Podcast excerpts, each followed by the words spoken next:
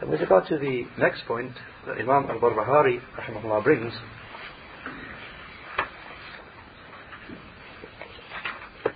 point of 138, and he said rahimahullah, ولا تذكر أحدا من أمهات المؤمنين رضي الله عنهن إلا بخير and do not say anything about any of the mothers of the believers رضي الله عنهن may Allah be pleased with all of them except good Sheikh Fawzan said he's saying ولا ولا تذكر أحدا من أمهات المؤمنين إلا بخير and do not mention anyone from the mothers of the believers except with good Sheikh Fawzan said the mothers of the believers are the wives of the Prophet sallallahu alaihi wasallam. And Allah, He is the one who named them mothers of the believers. In His saying, He the Perfect, النبي أولى بالمؤمنين من أنفسهم وأزواجه أمهاتهم Surah Al-Ahzab, the 33rd Surah, Ayah 6, with the explanation. The Prophet has more right over, over the believers than their own selves.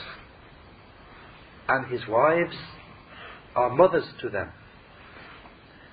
Sheikh Fawzan said, and what is meant by mothers to them is in, in, their, in status and respect.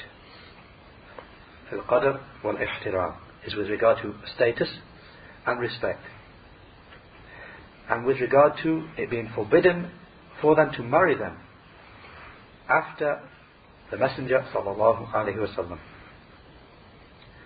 So they are not mothers of them with respect to lineage, but rather with respect to status and respect. They have the rights of mothers over the believers because they are the wives of the Prophet ﷺ. So therefore it is obligatory to have love for them and respect and to respect them and not to belittle as any one of them. For doing so is the position of the Rafidah, in the Rafidah Shia. For doing so is the position of the Rafidah, those who belittle some of the wives of the Prophet. And this contains an accusation against Allah